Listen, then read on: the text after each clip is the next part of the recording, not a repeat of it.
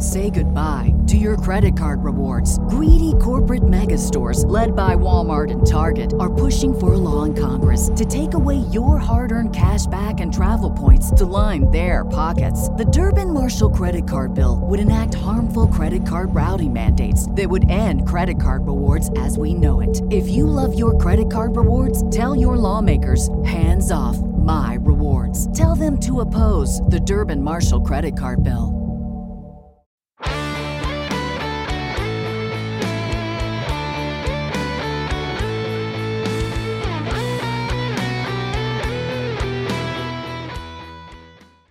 Welcome to this week's edition of the Baseball America College Podcast. I'm Teddy Cahill. Joining me, as always, is Joe Healy. We will be joined a little bit later on by Missouri coach Steve Bieser, who is here uh, to talk about the Tigers in 2020, 2021, and plenty of other stuff. An exciting time around the Tigers program.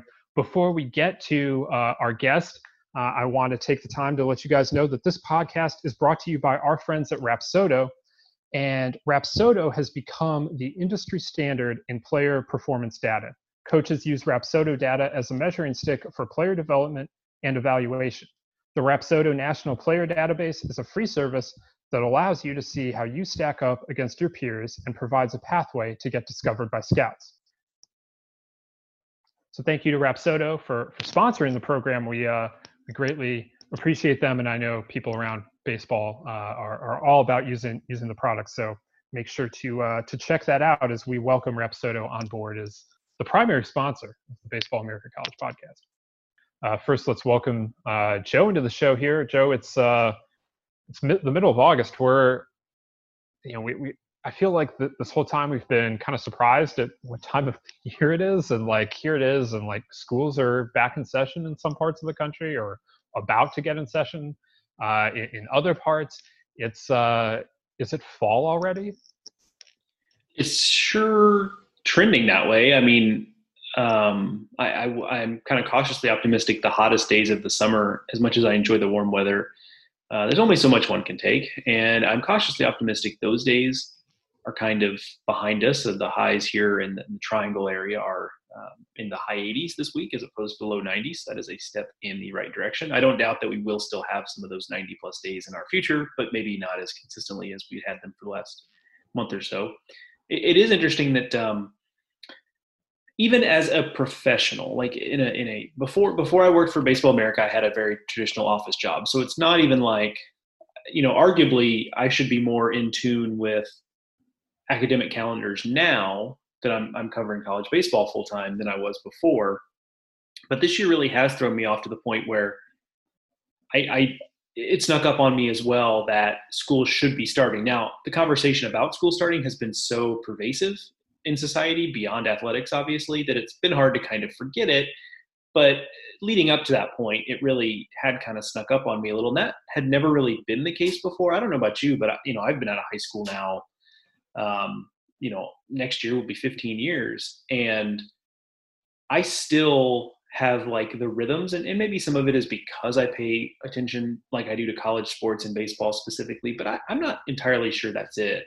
I still feel very in tune to the academic calendar where even in my early 30s, there's like a week in March, and a lot of times it coincides with the weather turning just so, but where my mind goes, oh, it's spring break you know and then you know there's the, the summertime and the, the start of summer and there's obviously that time in august where it feels like back to school. And and as i'm talking through this maybe some of that has to do with the fact that i haven't spent as much time in stores as i normally would uh, given the pandemic. And normally at this time of year you can't avoid the back to school signage in all the stores and and uh, you know the stores I have been spending time in are more like grocery stores which don't typically have that kind of stuff. Had I I'm not going into Target for example as much as I normally would. So um, maybe that has something to do with it but but I have found that I'm I'm just not as synced up with the rhythms of of the school calendar as I as I normally am even as a you know 30 something with with no kids who doesn't normally have to pay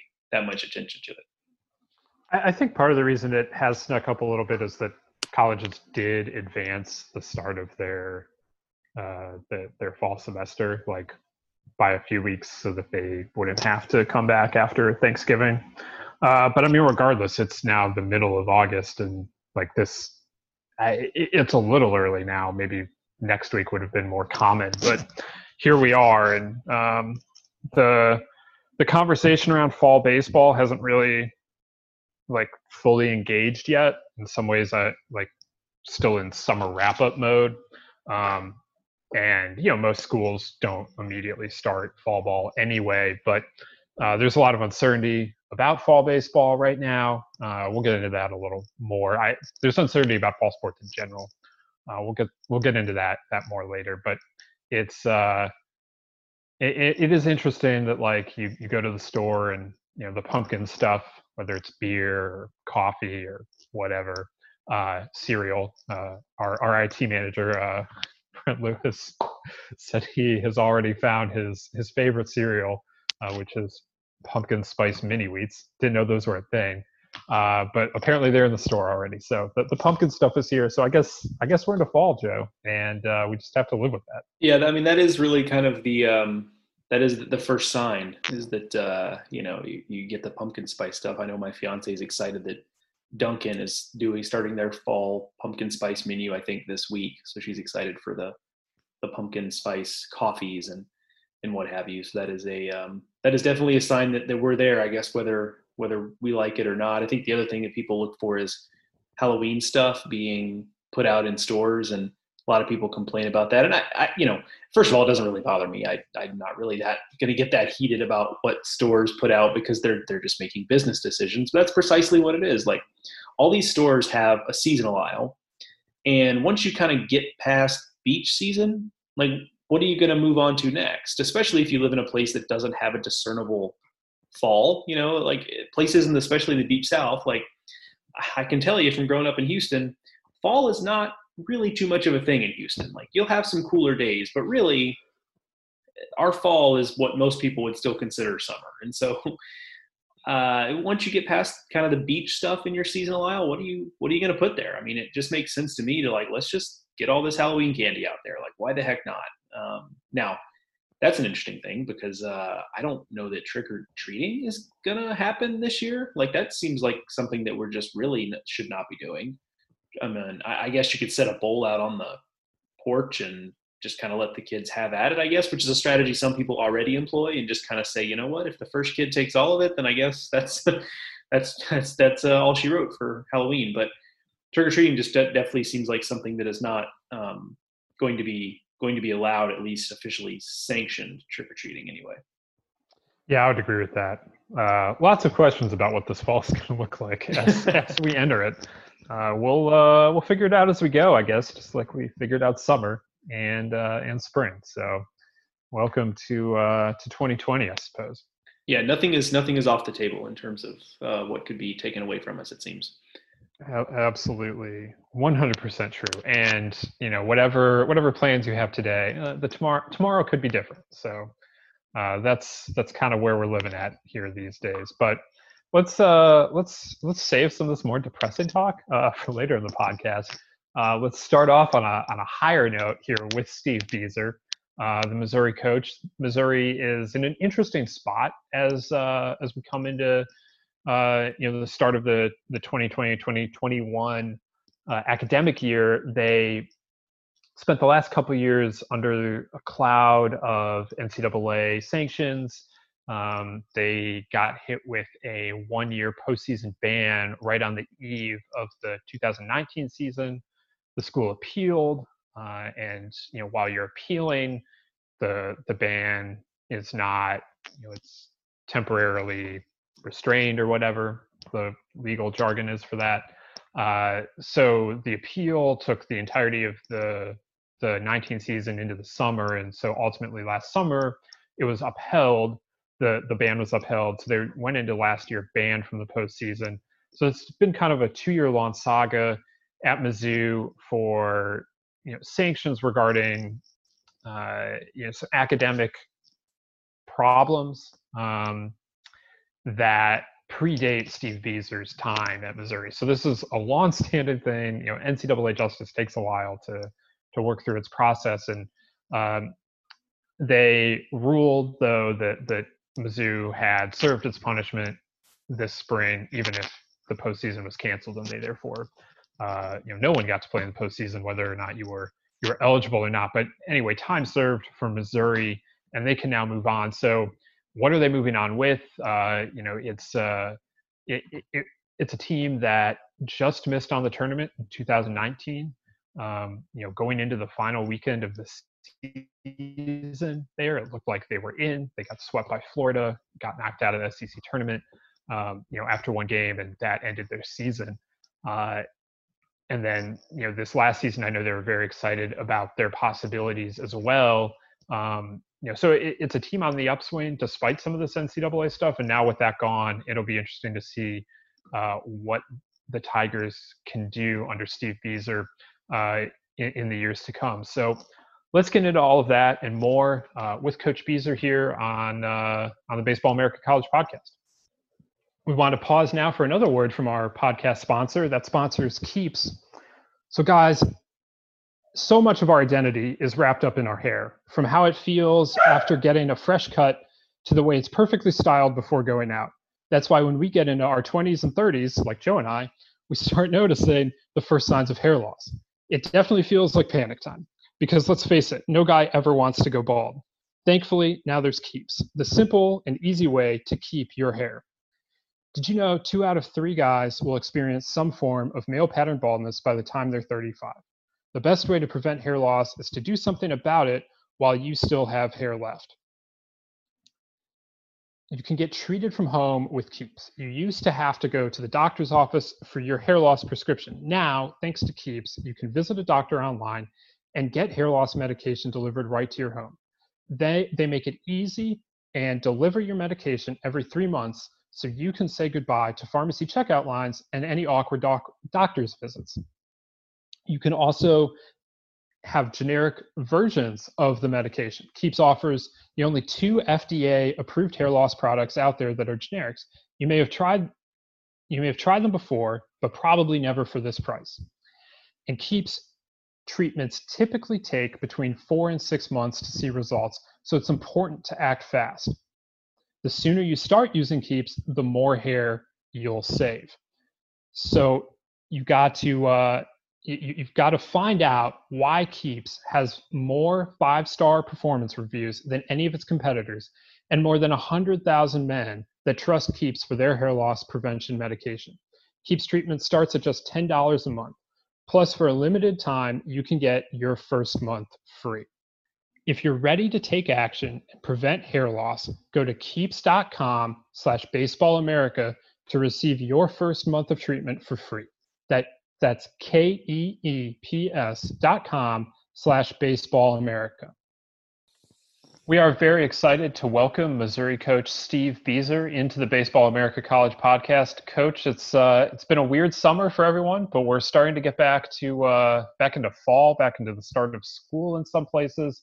Uh, you know, what did you do with your your summer? I, I would guess you had a little bit more free time than you usually do this year. Yeah, I think you know the one thing that I wanted to do is really kind of catch up. And you know, when we, when the season got canceled, uh, you know, we went right to work and and knowing you know where our shortcomings are and how do we address those and how do we get more prepared for the the 21 season and you know so it, it seems like you would have more time but it, it definitely felt like uh, you know a lot of normalcy to the work now obviously the recruiting was way different uh, this summer but you know, we stayed pretty busy. So the exciting part is, is we're getting ready to uh, start school next week with uh, all of our students on campus, uh, players in, and, and kind of getting rolling into the fall. And I know guys are real hungry.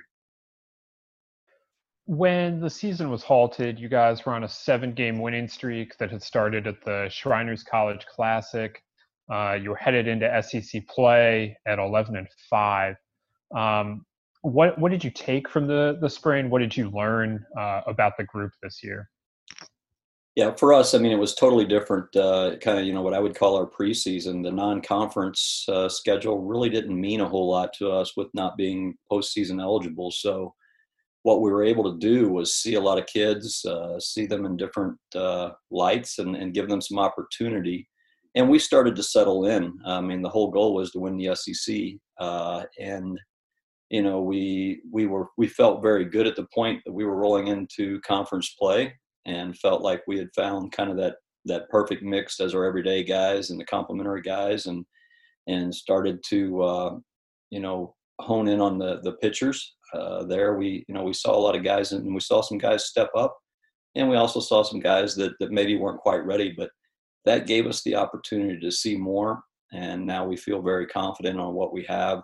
Uh, we also figured out what we needed rolling into the new season obviously it was a little bit of a unique situation with the way season the season ended and you know the players are able to roll over that year of eligibility. And i'm curious with your older guys just generally what were the conversations like when it came to you and your staff talking to the guys that, that maybe had some options whether it was coming back to campus or free agent signing or moving on with their lives into whatever the next chapter is? I'm just kind of curious how you went about that and what those conversations were like for you yeah, I mean, at first it was devastating. So we had that little cooling off period, and then when we we kind of knew the finality of everything, uh, you know, the first thing I wanted to do was get with the five seniors that we had on our roster, uh, figure out what their plan was, and waiting for the NCAA to make a decision on on what they're going to do with the roster. But uh, the most important thing for me was each one of those guys wanted an opportunity to play professional baseball, and you know, we were hoping that uh, that that might be likely. But you know, with a five round draft that limited a lot of uh, guys, we did have uh, one guy in Pete Zimmerman get the opportunity to sign as a free agent. But you know, they all were interested in signing free agent first, uh, and then you know the next step was, well, what do we do? Do we we come back uh, and start a grad program? Most of our guys were you know just finished up or they're finishing up this summer. Uh, with their undergrads. So just trying to figure all that out and do what's best for those players. And and uh, you know, we ended up we we only have uh, uh, two of our guys coming back, two of the five, and uh, you know they're they're starting a grad program and they're excited to to get another, another opportunity to play. You mentioned um, you know some of the guys were looking at draft interest, and Ian Bedell ultimately is does get drafted uh, in, in, the fourth round he had taken a big stride, I guess, over the summer in the Cape Cod League, kind of made a name for himself uh, going into the season there, and then was off to a, a pretty solid start overall. Just what did you see in terms of the growth uh, from him, you know, this year, and I guess over the the few years that you had him there in the program? Yeah, I mean, when Ian first got into our program, we we all understood that he he left high school early. He wasn't ready. He had some struggles early on, but you know, I think those were the biggest learning lessons. Uh, and helped him to become the pitcher he is. Uh, his sophomore season for us was phenomenal. Uh, kind of our go-to guy out of the bullpen and racked up a lot of innings and had a great, great year. And I think he rolled that confidence into the Cape Cod, and that's where you know he made his name. Uh, you know, the disappointing part for Ian was the fact that our season did get cut short. Um, you know, by design, we we typically have our pitchers kind of hitting their stride by conference play, and you know his velocity wasn't uh, quite what they had seen in the Cape, and I think him not being able to finish the season and and uh, kind of show you know where he was really at and where he was going to be at. You know, it probably hurt him a few rounds there because you know I, I felt like he was, uh, if not the best, one of the best pitchability guys in, in the SEC. So you know, as as that velocity would have climbed as the season went, I think it would have helped his stock a lot.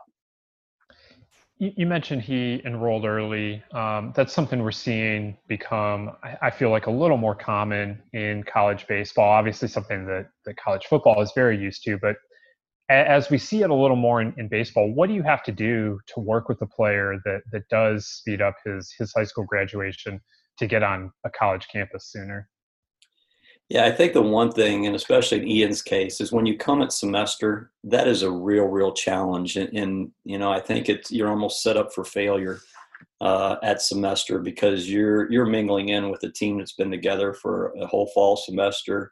Uh, you're young, uh, for the most part, probably a little bit immature to step into the college scene, and you got to be ready within you know five weeks to to start the season so that that's a challenging thing but i think the biggest thing is going through that uh, a couple different times already. You know we've had uh, two since i've been at missouri and, and, one succeeded and one failed and, and understanding you know probably what it does take. And it, it's uh, you, you really got to hold their hand early on and you got to make sure that you've got upperclassmen that's going to hold their hand and guide them. And and it does take a special person but you know, in in certain cases, I believe it's a really good thing. You know, with Ian, we knew that he would be draft eligible uh, after his sophomore season because of his age, and uh, he needed. You know, I'm a firm believer that uh, having had the the pro experience, that uh, understanding myself, there's no way that I felt like I could have handled uh, the professional scene at, at 18 years of age, and uh, that the value of what the college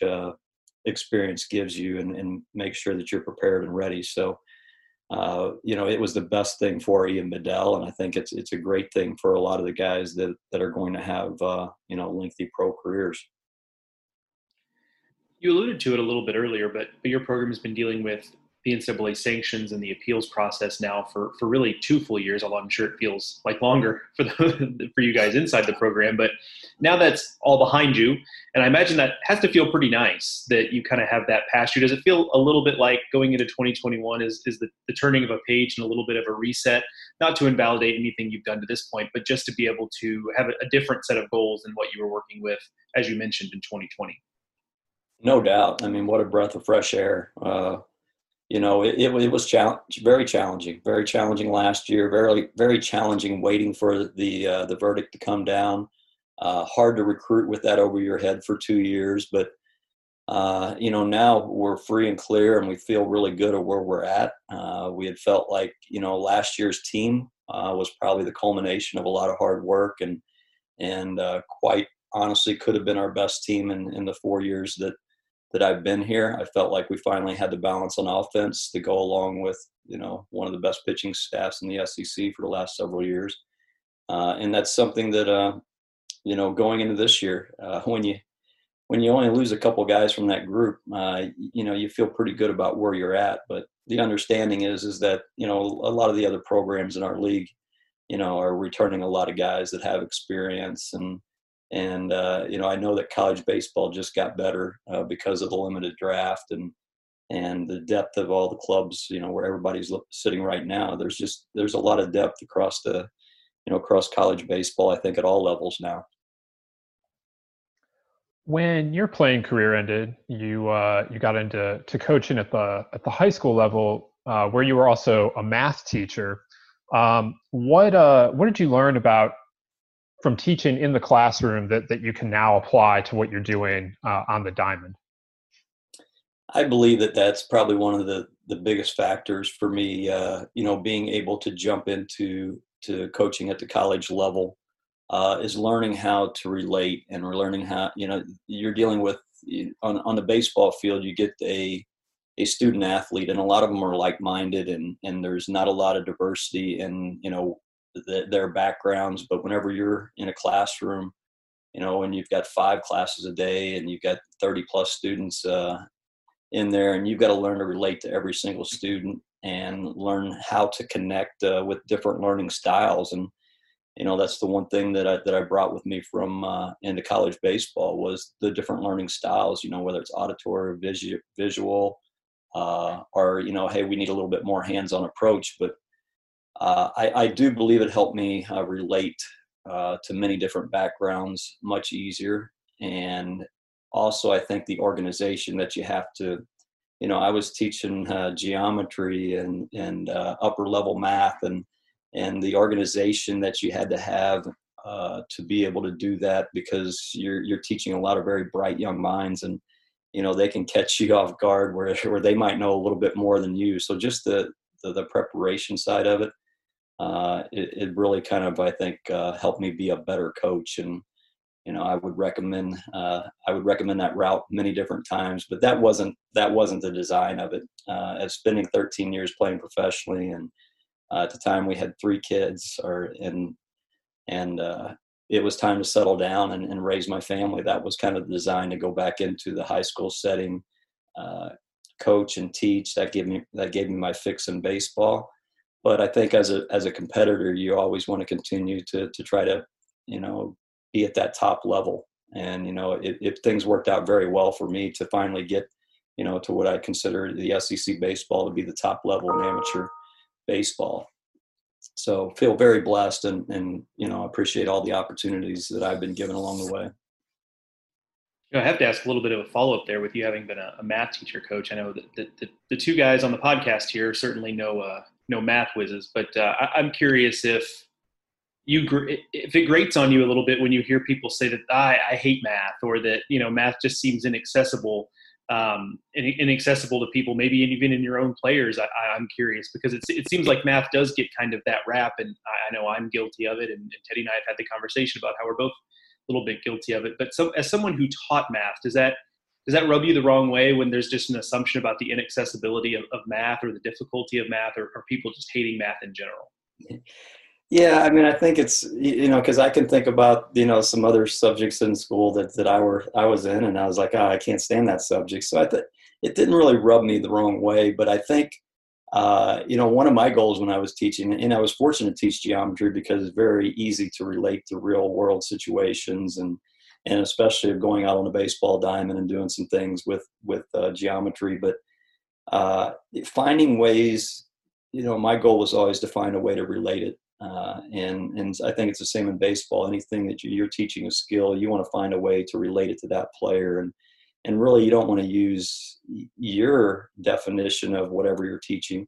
You want to listen to the students and and see where they're at to kind of meet them in the middle, so that you can you can help them with that. And that's the same way I explain the math side of things. Is is uh, you know you, have got to listen a little bit. Uh, you've got to be a little bit intrigued by it to to you know I, wouldn't say to enjoy it because not everybody's going to enjoy it but to get through it. And and every one of our players you know they have to they typically have to get through that college algebra and it's it's kind of interesting listening to them talk about it and you know how challenging it is. And and uh, you know I found the uh, the organic chemistries and the calculuses and those sorts of subjects to be much more challenging than the college algebra but you know they could they could talk about some other subject that I would think that was you know very impossible but um, no, I, I enjoy, you know, talking to our guys and, and really having the experience to have been able to teach in a classroom of, of different subjects. I, I like listening to everything they've got to say. Yeah, lots of uh, lots of different opinions about what, what classes are hard and what classes are easy. I guess that's uh, that's part of the the fun side of, of all of uh, you know school is everyone can find their own little little thing that they can you know take out from from the day in, in high school. No doubt. So one thing that's emerged uh, this year during the shutdown is the idea of a new model for college baseball, uh, with with pushing the season back. Um, you're kind of in an interesting position, kind of straddling uh, northern climate versus southern climate, and especially doing so in the SEC. Kind of, what do you, what do you think when you uh, look at at that model and, and the idea of, of pushing the college baseball season back a bit? You know, I'm I'm probably in the minority in our league. Uh, I'm 100% behind it. It's a, uh, you know, it, it's such a huge advantage to the southern southern schools, uh, in my, you know, my opinion.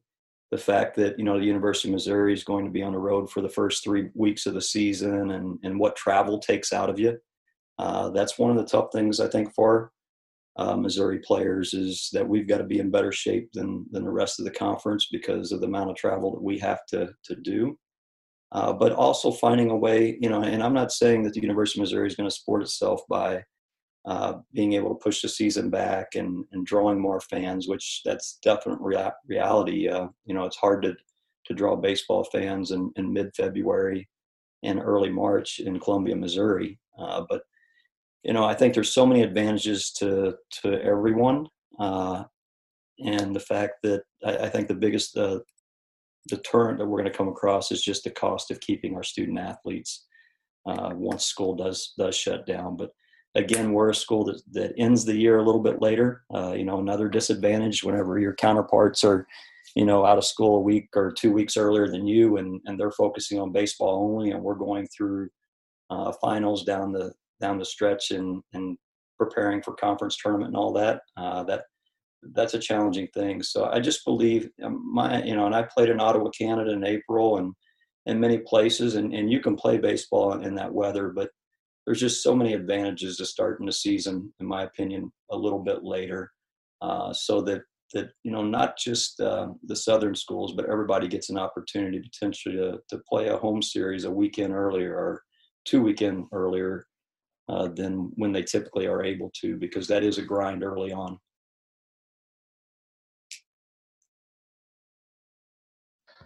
As um, as we then look to 2021, uh, obviously, uh, you know, we'll, we'll, see what, what comes, what's to come uh, of the fall. A lot of still some uncertainty, but what excites you about the 2021 season uh, at Missouri?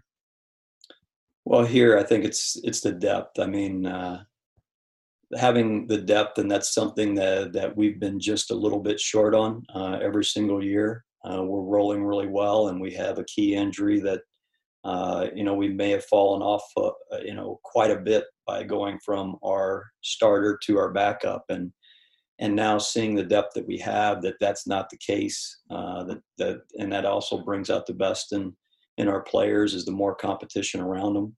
Uh, the more that they've got to rise to the occasion and not just on game day, but in every everyday practice settings.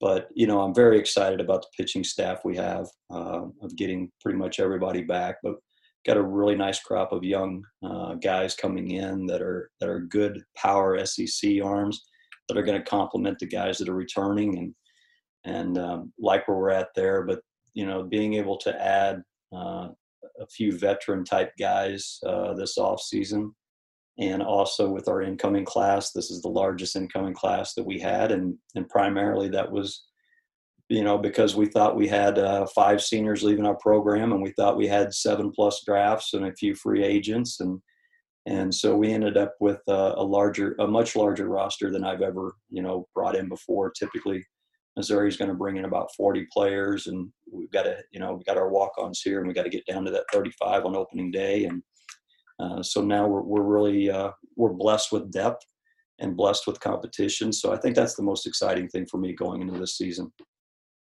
I wanted to ask you about a couple specific pitchers that you've got coming back that, that have a lot of buzz around them, and, and Connor Ash and, and, Trey Dillard. And I'm curious what we can expect from from those guys going into 2021. And, and maybe it's a little bit bit lofty, but perhaps Ash is kind of that next in line of guys like a, a TJ Sikkema now and Ian Bedell um, moving forward.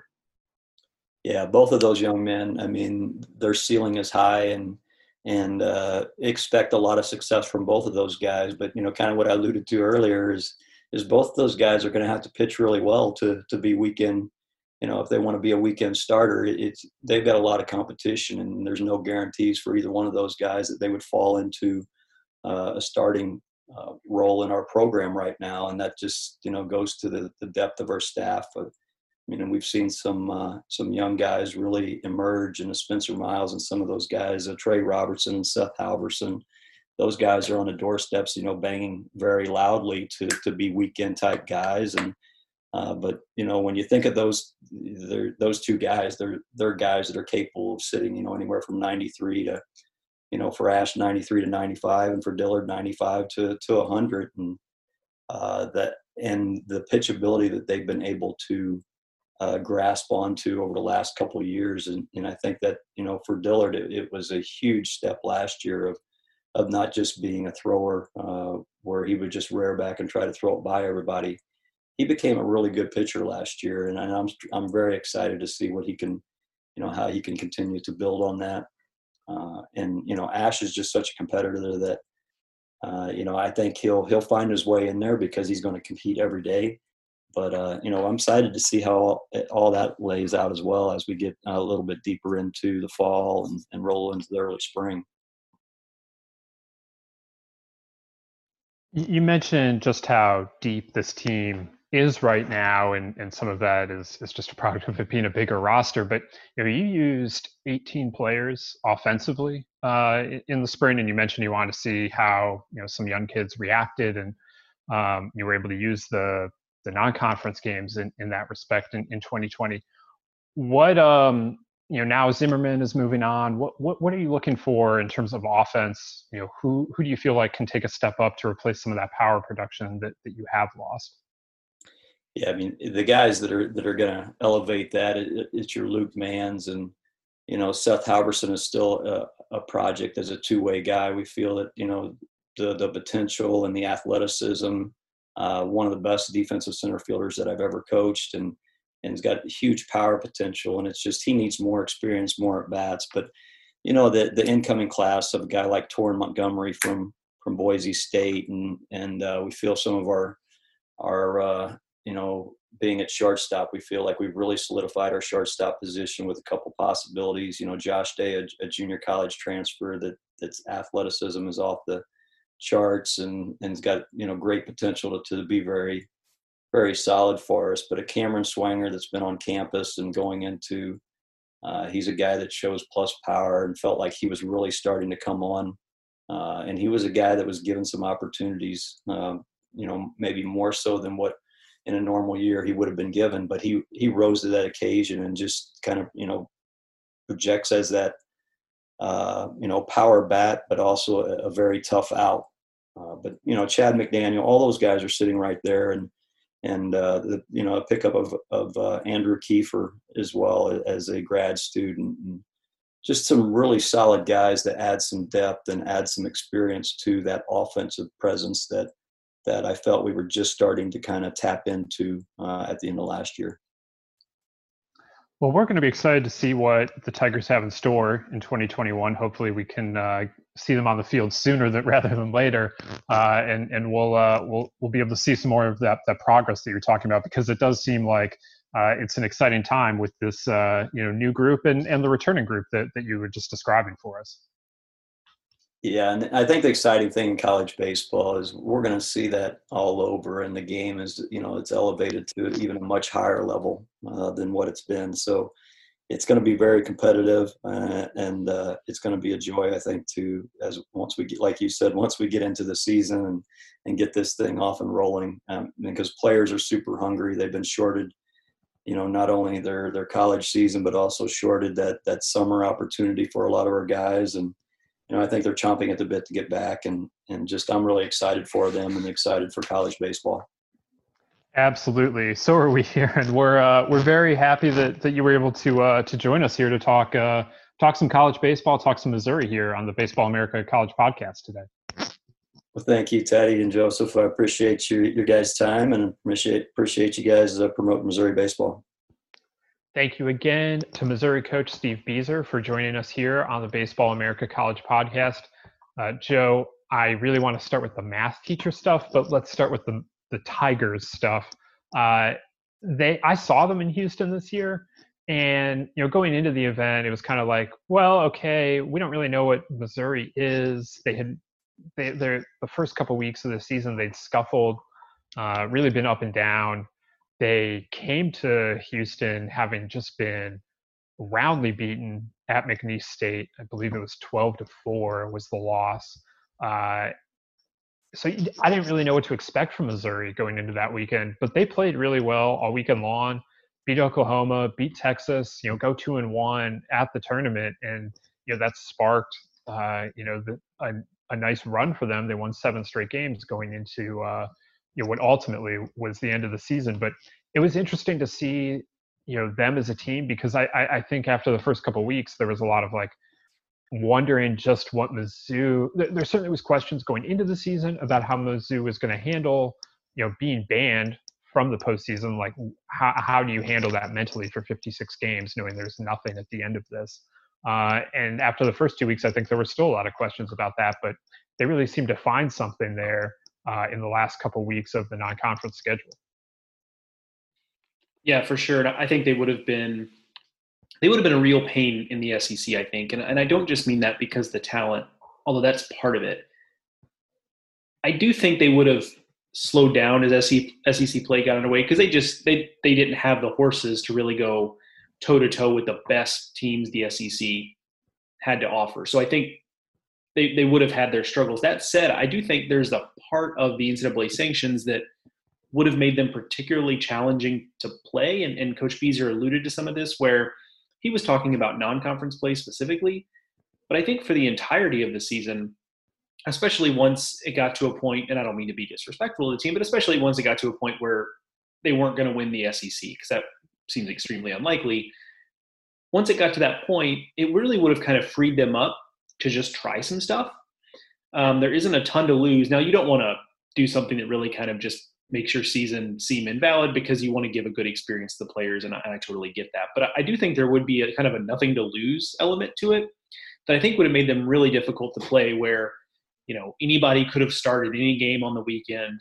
you know the opposing pitching staff could have seen three very different lineups over the three days of the weekend and and i'm not saying that necessarily you know fundamentally changes their, their what their outlook would have been but it would have made them really frustrating to play especially when you know they have the talent to beat you. It's one thing if they didn't have the talent to beat you but but they did. So i think we were kind of robbed of that just being an interesting little subplot as the sec went along. I also think to to Coach Bieser's point, they, they lost a lot of time where they were just going to get to learn. This would have been a great opportunity to get to learn about a lot of guys who, had they been fighting for NCAA tournament berths, they would have had to shorten the bench and shorten the pitching staff to have their best guys throw more innings and get more at bats. Well, without that being the case, you can really learn a lot about pretty much your entire roster. And I think it would have been really clarifying for the coaching staff, and that would have been a silver lining of it. Obviously, they and everyone else didn't get that opportunity. But I think my larger point, though, is that there really is kind of a different. I'm really interested to see what this program does in, in 21 and 22 and moving forward because I, there is kind of a different vibe around this program certainly than when they first got into the SEC. And there was always going to be a little bit of a transition period going from the Big 12 to the SEC. Um, obviously, A and M right away was competing in the SEC and doing extremely well. It was tougher for Missouri, and we knew that was going to be the case. But um, it was really kind of a night and day thing when Missouri first got into the SEC. You know, there were times where they really didn't belong. Um, it probably did not help them that they came into the SEC right about the same time that you know offense was kind of fading in college baseball because of BBCOR bats. I think that kind of made the optics of, of what they were doing on the field, where their offenses were just really punchless. I think that made it a little bit worse. But that said, the tide has really turned. And I mean, this is a Missouri team the last couple of years. 2019, they were probably one or two wins away. You know, maybe just not getting swept by Florida in that last series of the season. Maybe that would have been enough. But they were one or two wins away in 2019 from getting in. And, you know, when I worked on a article for the magazine on Cameron Misner, during the 2019 season, Coach Bieser mentioned that hey, we we came out pretty flat because we got blindsided by the NCAA news, and it's hard not to look back and think that if they had gotten off to a better start against some of the the non-conference foes they had early in the season, that the 2019 season could have ended very differently. Yeah, and you know, this is a program that has some real history. I, there, there is a. I feel like Mizzou gets a bad rap when we look at them within the SEC and people wonder like do they really belong and like at least in terms of baseball like I don't know Mizzou competed really well in the Big 12 when the Big 12 was really good at baseball and you know yeah it was not so great at the end of the Tim Jamieson era but he had a very successful run as the Missouri head coach and um, you know I, I th- this is a comparison I just thought of on the fly Joe is the more the Big 12 expert. I don't know. Do you see parallels between the Steve Smith era at Baylor and the Tim Jamieson era at Mizzou? Um, so I would say that, that, that that's interesting. Um, so trying to process that kind of on the fly here. I think that yes, in terms of the peak was fairly narrow. Uh, there was a very defined peak, especially for Missouri during the period of time when they had uh, Max Scherzer come through there. They had Kyle Gibson come through there, and Aaron Crow come through there, and uh, you know they, they had a coaching staff that has gone on to a lot of. Tony Vitello was on that staff, and now the head coach at Tennessee, and he was a, he was a big part of that. So that that was a really narrow period of time when Mizzou was um, really really competing in the Big 12 at a high level. I think it's similar for Baylor. I mean, they, they hit a peak in you know getting to Omaha in, in 2005.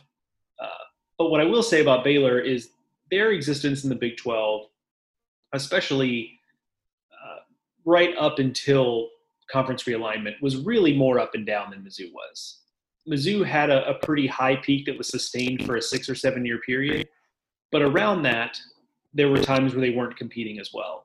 With Baylor, it would kind of come and go a little bit. There were there'd be two or three years where Baylor was just kind of okay, and then they'd have a pop up year then they'd go back into a couple of years where, you know, they, would make the tournament. You know, they, would miss a tournament and they'd make a couple tournaments and they'd miss a tournament. Uh, Mizzou was a little more, you know, they, they'd miss tournaments. Then they had a long period where they made tournaments, and then they ended their Big 12 time. Oh, they got to the tournament the last year they were there, um, where they were less consistently making tournaments. And so I think it's an interesting comparison just because I I do think those were two teams that occupied a similar space in the Big 12 hierarchy at a time when the Big 12 was was really cooking. Um, but I, I, I think I'd say Baylor was a little more up and down as time went on, whereas Missouri kind of looks more like a like the first drop on a roller coaster. You know, there's like a climb and there's a defined peak and there's a fall afterwards. Baylor was kind of like uh, you know a roller coaster that's on a straightaway with a bunch of smaller peaks and valleys. They were more consistent year to year, or their floor was more consistent, but uh, Missouri had a more defined, taller peak. I would say, um, if that if that makes sense. It's kind of hard to uh, hard to explain, I think, but um, but yeah, interesting comparison. I think um, in, in, some ways I think it's valid. In other ways, I think um, it was just two different situations. I mean, and so we've seen what Baylor has done under Steve Rodriguez. Like we've we've detailed that on the the podcast here before. Um, you know, when Steve was on earlier this year, and you know, it's there. You know, he definitely has Baylor going in the right direction. I, I think it's fair to say that you know Bieser has Mizzou going in the right direction. Although you know, it, it's he has not had you know some of the successes that Baylor has had. You you look at what uh, you know Baylor has in terms of competing right up until the very end for Big 12 titles and um, being in the mix to to host and you know actually going to the tournament. All, all of these things Mizzou is still still looking for, but I, I guess my overall point here is that you know while Mizzou is never going to be say Florida or LSU in the SEC, I, I don't think there's any like real reason why they can't compete on some level in the conference, especially when you look at uh, what Bieser has been able to do with the pitching staff, both in Columbia and also when he was the coach at SEMO. Yeah, no, I'm with you. I, I think there's there's a lot of things they have working. I mean, they have things working against them, right? I mean, there's the weather. The facility is not up to an SEC level necessarily. Um, but they also have a lot of things working for them. They do have history there, history that the players who are coming up in high school now can appreciate because Max Scherzer is is still one of the more famous pitchers in uh, Major League Baseball, and so I think there is a history there that players appreciate. There is a lot of talent. I think it's an underrated amount of talent that Missouri has access to within the St. Louis area, which Coach Bieser knows well from having been a high school coach in the St. Louis area. So I, they, they do a good job of dipping into other states. Um, so I, yeah, I'm with you, and I don't think there's any reason to think they, they just have to be an also ran in the SEC. Uh, I also quickly just looked up just to kind of clarify the, the, previous horrible metaphor that I was making about roller coasters as it, as it in regards to Baylor and Missouri. So the point I was making with Missouri, so the Big 12 starts in 97, the 97 baseball season, 96 football. But um, so from 97 to 2002, Missouri doesn't get to any regionals as a member of the Big 12. Then they go every year from 03 to 09.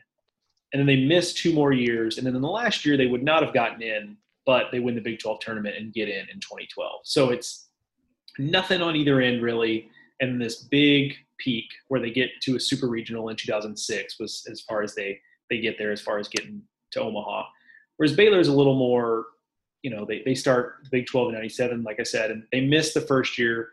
Then they go what looks like six years in a row here. They miss an 04, then they go three years, then they miss an 08, and then they go three years, four years, and then they miss in 13, 14, 15, and then 16, which is Rodriguez's first year. So there was a little more up and down with Baylor, but from end to end um, of the Steve Smith era, they were more consistent within the within the Big 12. So I think just kind of looking at it that way kind of clarifies what I was what I was going for there. Let, let's uh, let's talk about some math, Joe. I uh, I was okay at math.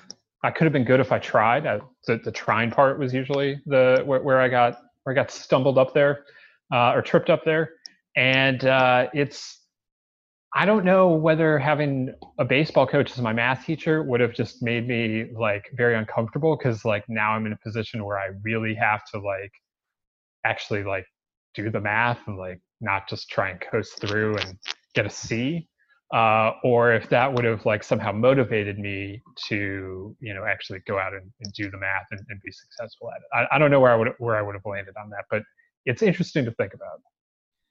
I think it just seems wild to me that like the idea of me sitting in a math class and my math teacher was a big leaguer. You know, that just seems like that would be really kind of a strange experience for me. Um, I was not particularly good at math once I got to that level of math. I was good at math. I guess what I would say is I'm pretty good at arithmetic. I'm not really good at the higher level math. And I found that out in school kind of the hard way, where when I was in elementary school and in middle school, I was in um, advanced math, I suppose you could call it. And because uh, at that point it's mostly arithmetic. And I, did okay. Like I was never the smartest math kid, um, but I was also never never the, the obvious like kid, you know, uh, lagging behind. And so I, I just kind of continued in these advanced math classes until I got like to the end of middle school and into high school, where suddenly there was just a period of, time. I, I, you know, I, I, don't know that I can pinpoint it to one specific grade level or, or what, but where I kind of just looked around and was like, what am I, what am I doing here? Like, I'm not keeping up. I don't know what's going on in this class. Like, I'm now, I'm now, I am clearly the one lagging behind.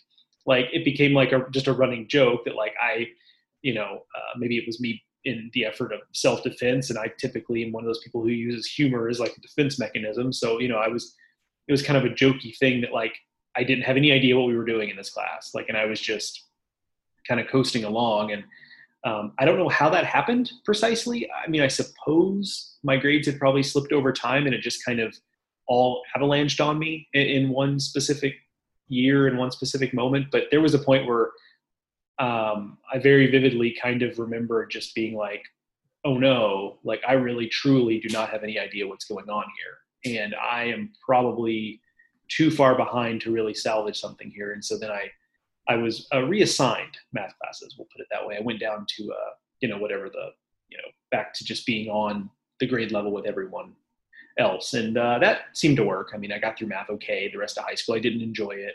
I didn't really relish it, but um, at least got me back to where I was I was making good grades. But I uh, it definitely snowballed on me. I was probably in those advanced math classes two or three years longer than I really truly should have been, and I don't know if it's because um, I was just barely making good enough grades or because you know I just kept getting pushed through and, and nobody questioned whether or not I should still be there. But either way, I ended up in a place where I, I did I ended up in a nicer neighborhood when it came to math than I needed to be in. I similar, yeah. I started on a track that would have put me on uh, in BC Calc at the end of high school, and after tenth grade, uh, know, we had the, the the way it worked at, at our high school was the teacher like you picked up a math teacher in tenth grade if you were on this track, and you stuck with them for three years.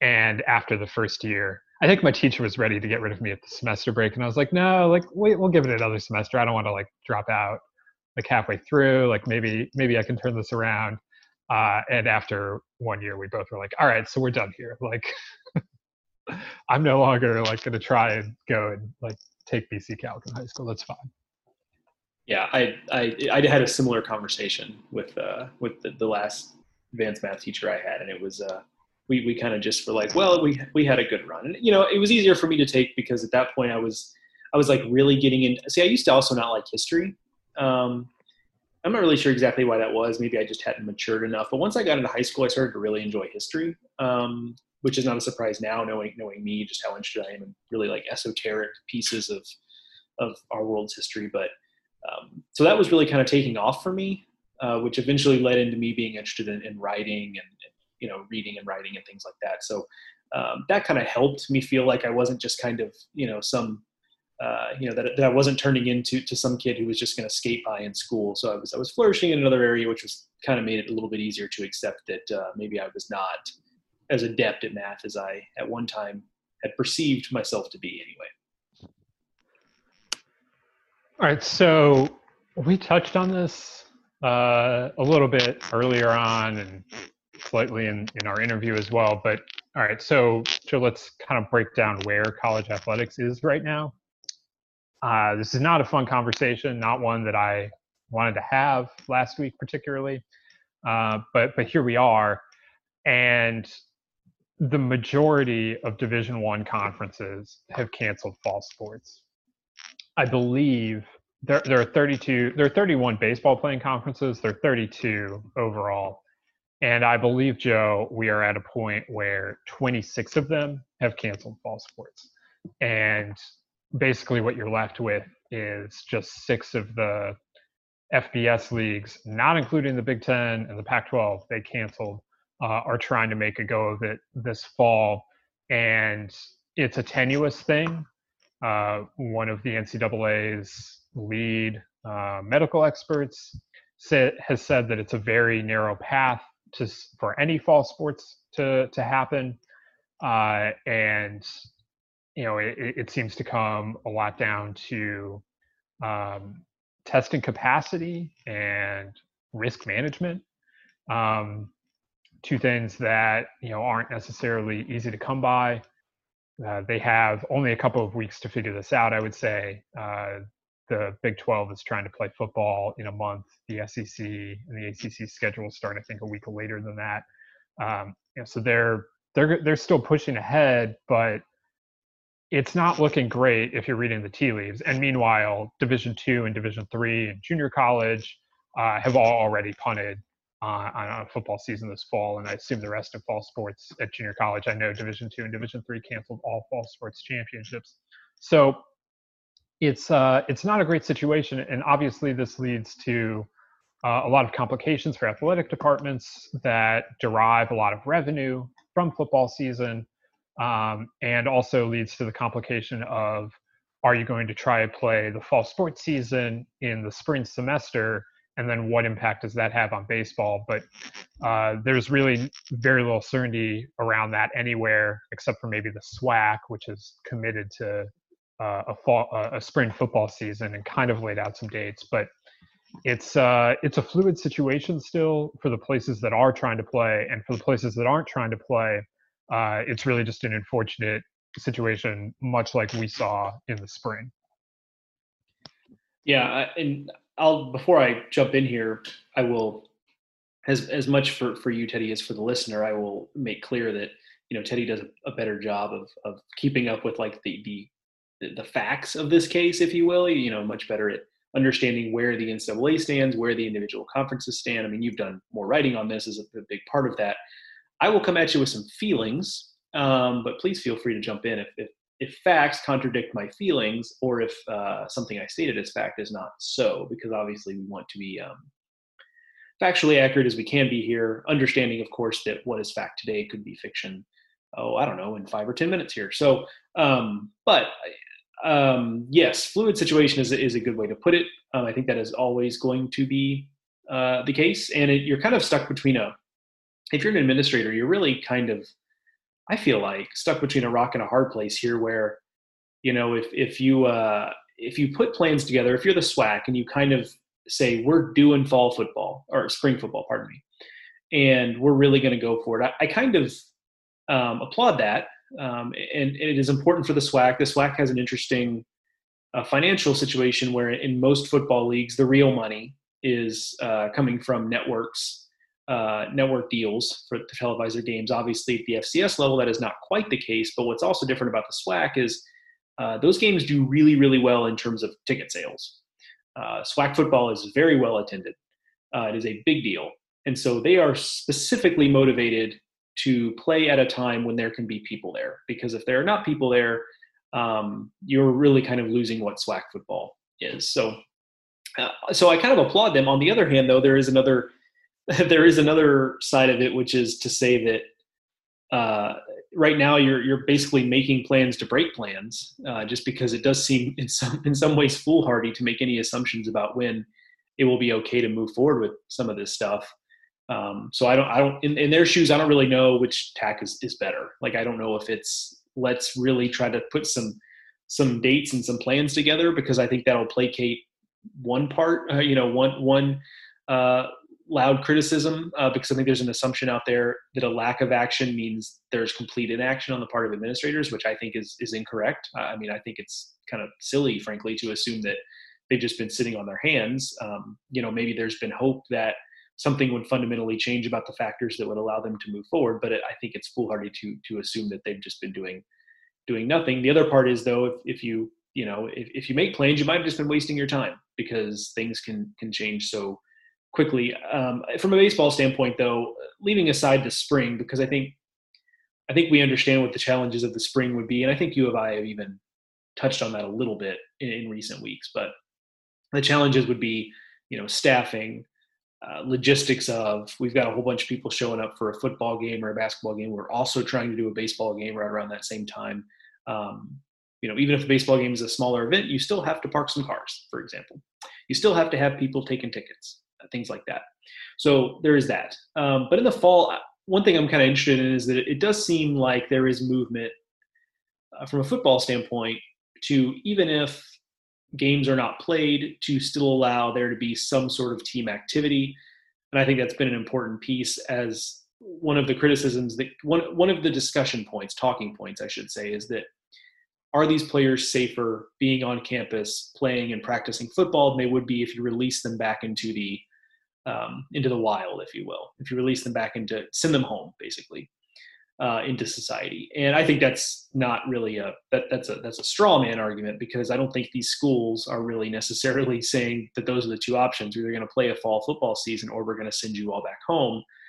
Um, but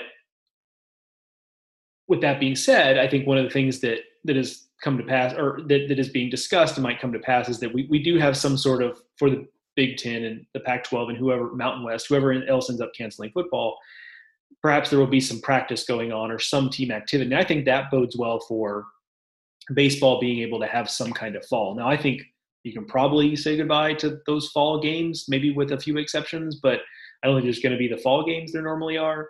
Uh, but I do think it bodes well that if, hey, if if football is out there practicing a certain number of hours a week and, and we are trying to ramp up towards a basketball season, for example, to say nothing of the other fall and winter sports, that who's to say that baseball couldn't get out there for a relatively normal fall practice? So I think from a baseball standpoint, I think having movement that allows sports that aren't necessarily playing to practice probably bodes well for baseball being able to do some of the same.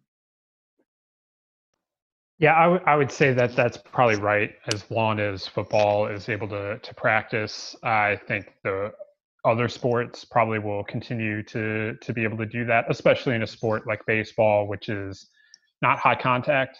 Um, the NCAA has been classifying it as medium contact, and so if you're if you're in that position, there's really um, you know, when you're letting the the high contact sport continue, you, you, I would have to assume that they'll let the other one continue. However, there are places uh, where local restrictions either currently or may eventually lead to uh, that not being able to be the case. I believe that right now there's schools in California that could not get on the football field together if the Pac 12 and the Mountain West and whoever else were continuing. That the local regulations are what they are and that they are not allowed to to proceed with team activities to that extent. So that's one thing you do have to keep in mind in all of this. And so that in some areas of the country, um, stop me if you've heard this before, but uh, the, the, way we're responding to the virus uh, it varies, uh, you know, depending on where you are, you know, geographically. And you know, so some areas of the country are probably going to be able to proceed with a pretty normal fall. I think you're right. Uh, game, you know, games against other teams probably not happening if they're not playing fall sports. I don't see how you can possibly say like, yeah, go scrimmage against some you know other school. It's fine. Uh, so I think those are probably out. But you know, if you just look at it from a, a practice standpoint, I, I, would bet that there are some places that basically practice the way that they always have. And I would guess that there are some places that aren't going to be able to get on the practice field at all. Uh, you know, it, it, and and, it, everything and anything in between those two extremes, you'll you'll probably see this year. So, I don't know exactly what anything's going to look like. We've seen some schools that are already in session start their individual, uh, you know, training sessions. North Carolina did that last week uh, in their first week of of, uh, of classes. The the Scott Forbes era, uh, they wasted no time starting that one. Um, you know, I, have also I'm, I'm going to be interested to see how many schools start as early as they possibly can. uh, either because you know they haven't you know they, they want to just get on the field because spring was canceled and summer was so scattered they just want to get their guys on the field uh, or also they might want to do it early so that if things go south later um, they've already had their practice. You know we, we saw in the spring there you know the the the football teams that started spring practice early um, you know were able to actually get some practices in uh, whereas if you were planning to start spring practice a little later in the spring, that well, obviously they got they got washed out too. So, are there going to you know is that going to be a consideration as baseball coaches go out and and plan their falls, or you know there also are places that are going to say like, well, we want you know an intake period. We want to make sure everyone's healthy, that everyone's adjusted to uh, you know various protocols, and then we'll start fall practice. So again, it, it it's going to be all over the place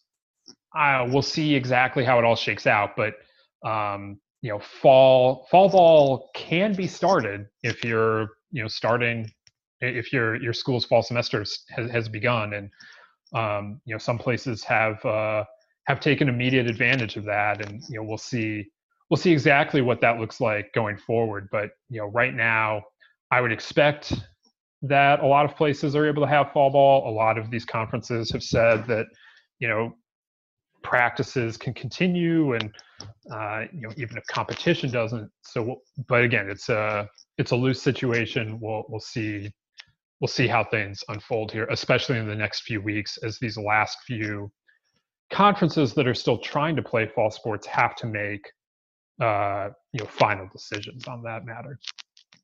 Yeah we'll really know something about the fall here before too much longer and i think i think you're right. I think there's a little bit of going to be a little bit of a race to the field if every if you look around and everyone says it's okay for you to go out there, I think there's going to be a lot of programs that are like, well, let's let's get out here, let's let's hurry and do this, and and I, I that probably is the right the right approach as long as it's done done safely. Of course, that is the obvious caveat there that we Teddy and I don't want anybody to do anything unsafe or they shouldn't be doing, but um, as long as it's safe and as long as you know you're doing what you're supposed to be doing, like I think there's something to be said for uh, you know maybe trying to to get it get it done as efficiently as you can and then kind of get out um, and, and not have to to worry about it beyond that point.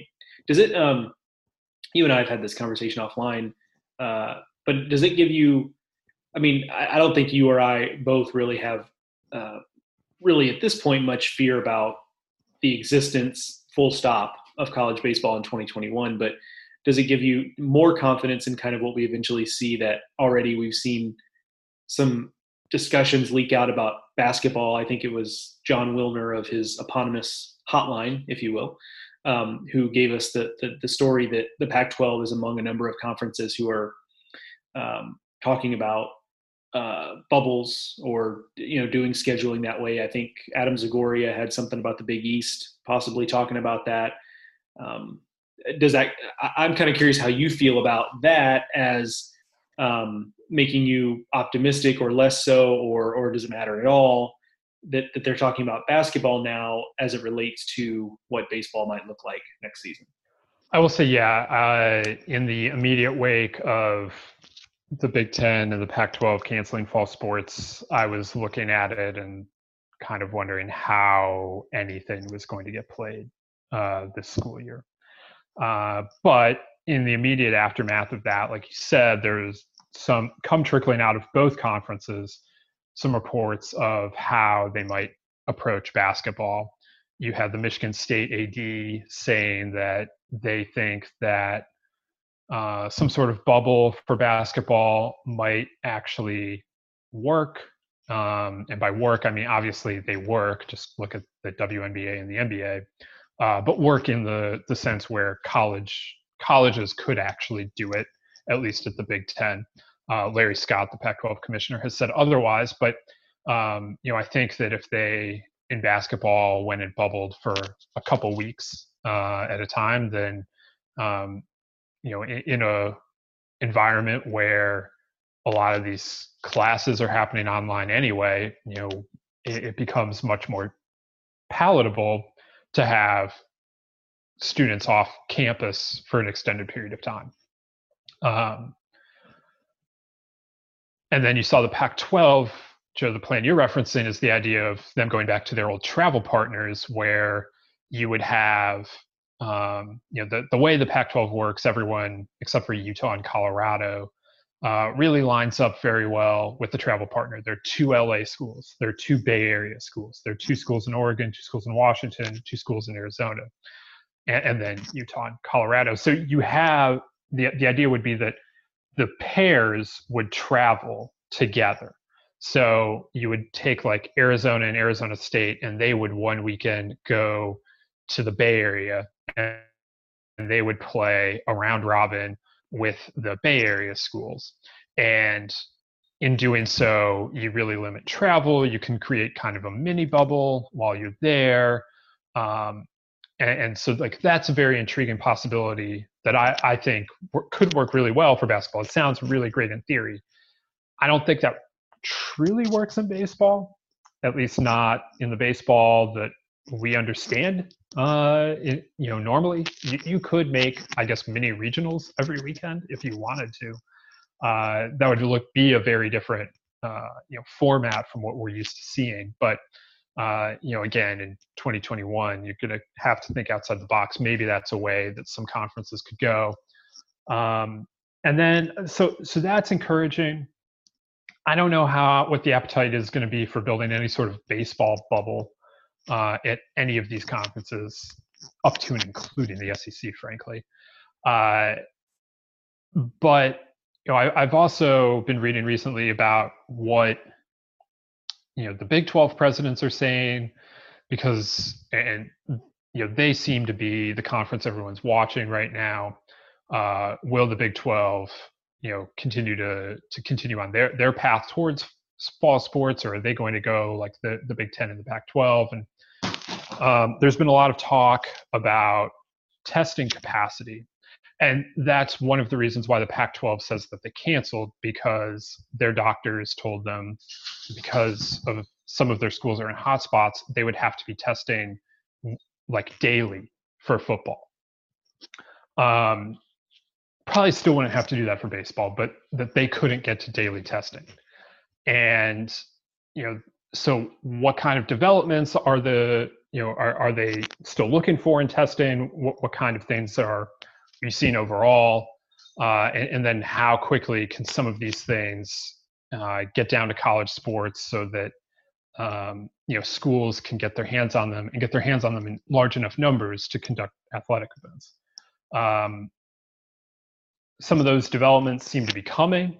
I don't know if they're going to come soon enough for fall sports uh, but if you consider that February is still like five months away, um, six months, I don't know, five months, I think, uh, then you know, that, that just gives it even more time for for such a thing to to be brought in. So yeah, right now I would say I remain reasonably confident they'll play sports in some manner. Uh, but a week ago I wasn't here. Who knows where I'll be next week? Uh, but but right now, yeah, I, I'm not concerned that they don't hold the season. But I do think that they're minimally going to have to play basketball. If they don't play, they don't play winter sports, think it's going to be hard to say that you know, yeah, we could not play winter sports, but but spring sports, yeah, let let's let's go forward with those. I mean, they don't have to start in February, but that's when spring sports start. If you're not able to play winter sports, uh, starting in January, which is right now when the Ivy League and when the Pac 12 and presumably a lot of other conferences are going to be trying to start uh, their, their winter sports schedule. I don't see then how in either February or March you turn around and say, like, yeah, let's play baseball and softball. Yeah, no, I'm 100% with you. That's kind of what I've said from the beginning is that if, if football gets affected and then basketball gets affected, it's hard to imagine February, March rolling around and, and then saying that, hey, let's let's go out there and play some baseball and softball. Um, so yeah, I'm with you there. Um, you know, it's, it's it's interesting that you know uh, February is six months away. August to, to February, six months away. Um, not not math guys. We we've been over this. That's already. right. We yeah, we just discussed that. Yeah, um, which is funny because you know six months ago um, we were obviously was we were pre-pandemic, not in a world sense. Obviously, other parts of the world had dealt with this, but we had not really yet. Um, so it just goes to show how much can change. and I know we can get in trouble with doing playing the whole game of well, six months from now, I mean, gosh, you know, if we're still in this problem six months from now, like we'll have real problems. And like, we understand that that is, that has been the case with, with, um, trying to get sports off the ground, uh, in the past here, but, uh, but you're right in that it's kind of a long, uh, long way away still, uh, six months from now. So I'm, I'm, I'm with you in having some, some cautious optimism, uh, about it. And, you know, I think it's a safe assumption to say there is going to be a very concerted effort to play basketball, more specifically to have a viable NCAA basketball tournament, men's and women's. I think that's a pretty safe assumption. That's not me just saying that. Um, you know, Ted and I are both listeners of uh, CBS Eye on College Basketball podcast, Gary Parrish, Matt Norlander, and they both have, uh, you know, shouts to Larnell. Indeed, shouts to Larnell, uh, Terry Teagle. Um, they both have heard from people who would know these things that uh, every effort is going to be made to have a viable basketball tournament. And you know, for the cynics among us, you can look at it and say, um, if for no other reason than when you get right down to it, the NCAA does not have much say in FBS football.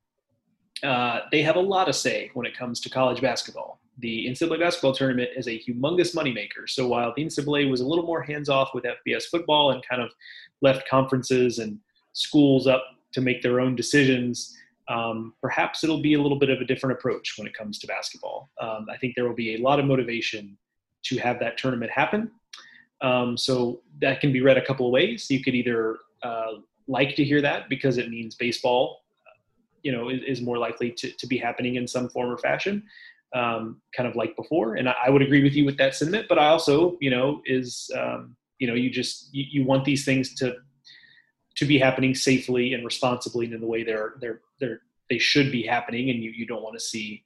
Um, you know anything put ahead of safety i guess is, is, is the way i'll put it there so but with that being said i, I think you're right in that um, those I think the, the rest of this of sports, baseball included, going well is is largely tied to what happens with basketball. And I think it, it is very safe to say that there is a lot of motivation to find the right answer when it comes to being able to play basketball and more to the point, have March Madness be something resembling March Madness, whether it happens in March or April or who knows.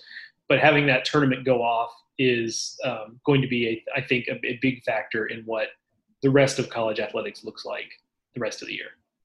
Yeah, and not just the rest of the year, but that then affects the the following fiscal year as well. So uh, important times, uh, you know, important decisions ahead. You can look into, you know, we'll we'll we'll continue to monitor. Um, I nothing is going to be said about spring sports anytime soon. The, you still have a few conferences trying to figure out the fall, and then they're going to turn their attention full board to basketball um, and the winter sports season following that, and, and then you know go go into the spring sports, and you know that's that's the way it should be.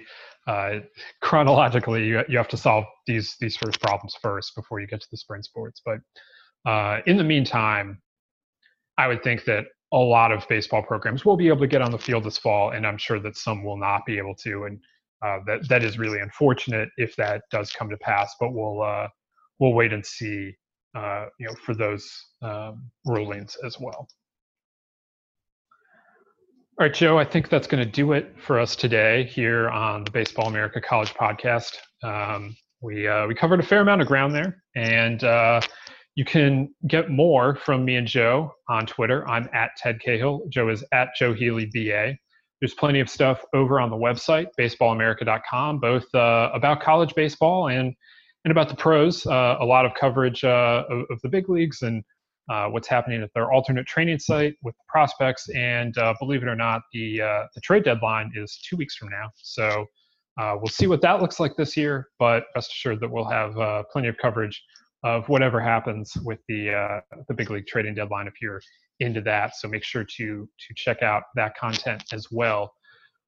Uh, we would love it if you could subscribe, rate, review, do any of the above, all of the above uh, for the podcast over at Apple Podcasts, Stitcher, Spotify, wherever you get your podcasts. You can find the Baseball America podcast. Um, you know, so please, please subscribe uh, if you are not already. It helps us and it does help others to find the podcast as well, which again, in turn helps us. Really, I, we're, we're asking this of you for it's selfish, yes, but uh, we, we do provide you with this baseball content once a week. So hopefully you guys uh, appreciate that and, and can take the time to, to help us out a little bit uh, in that regard.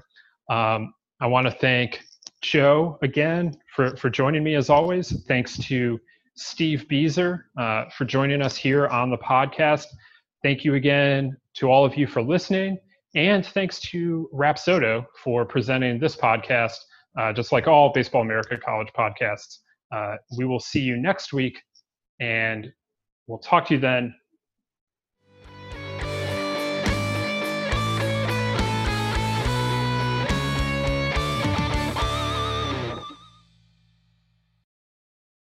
Say goodbye to your credit card rewards. Greedy corporate mega stores, led by Walmart and Target, are pushing for a law in Congress to take away your hard earned cash back and travel points to line their pockets. The Durbin Marshall credit card bill would enact harmful credit card routing mandates that would end credit card rewards as we know it. If you love your credit card rewards, tell your lawmakers hands off my rewards. Tell them to oppose the Durbin Marshall credit card bill.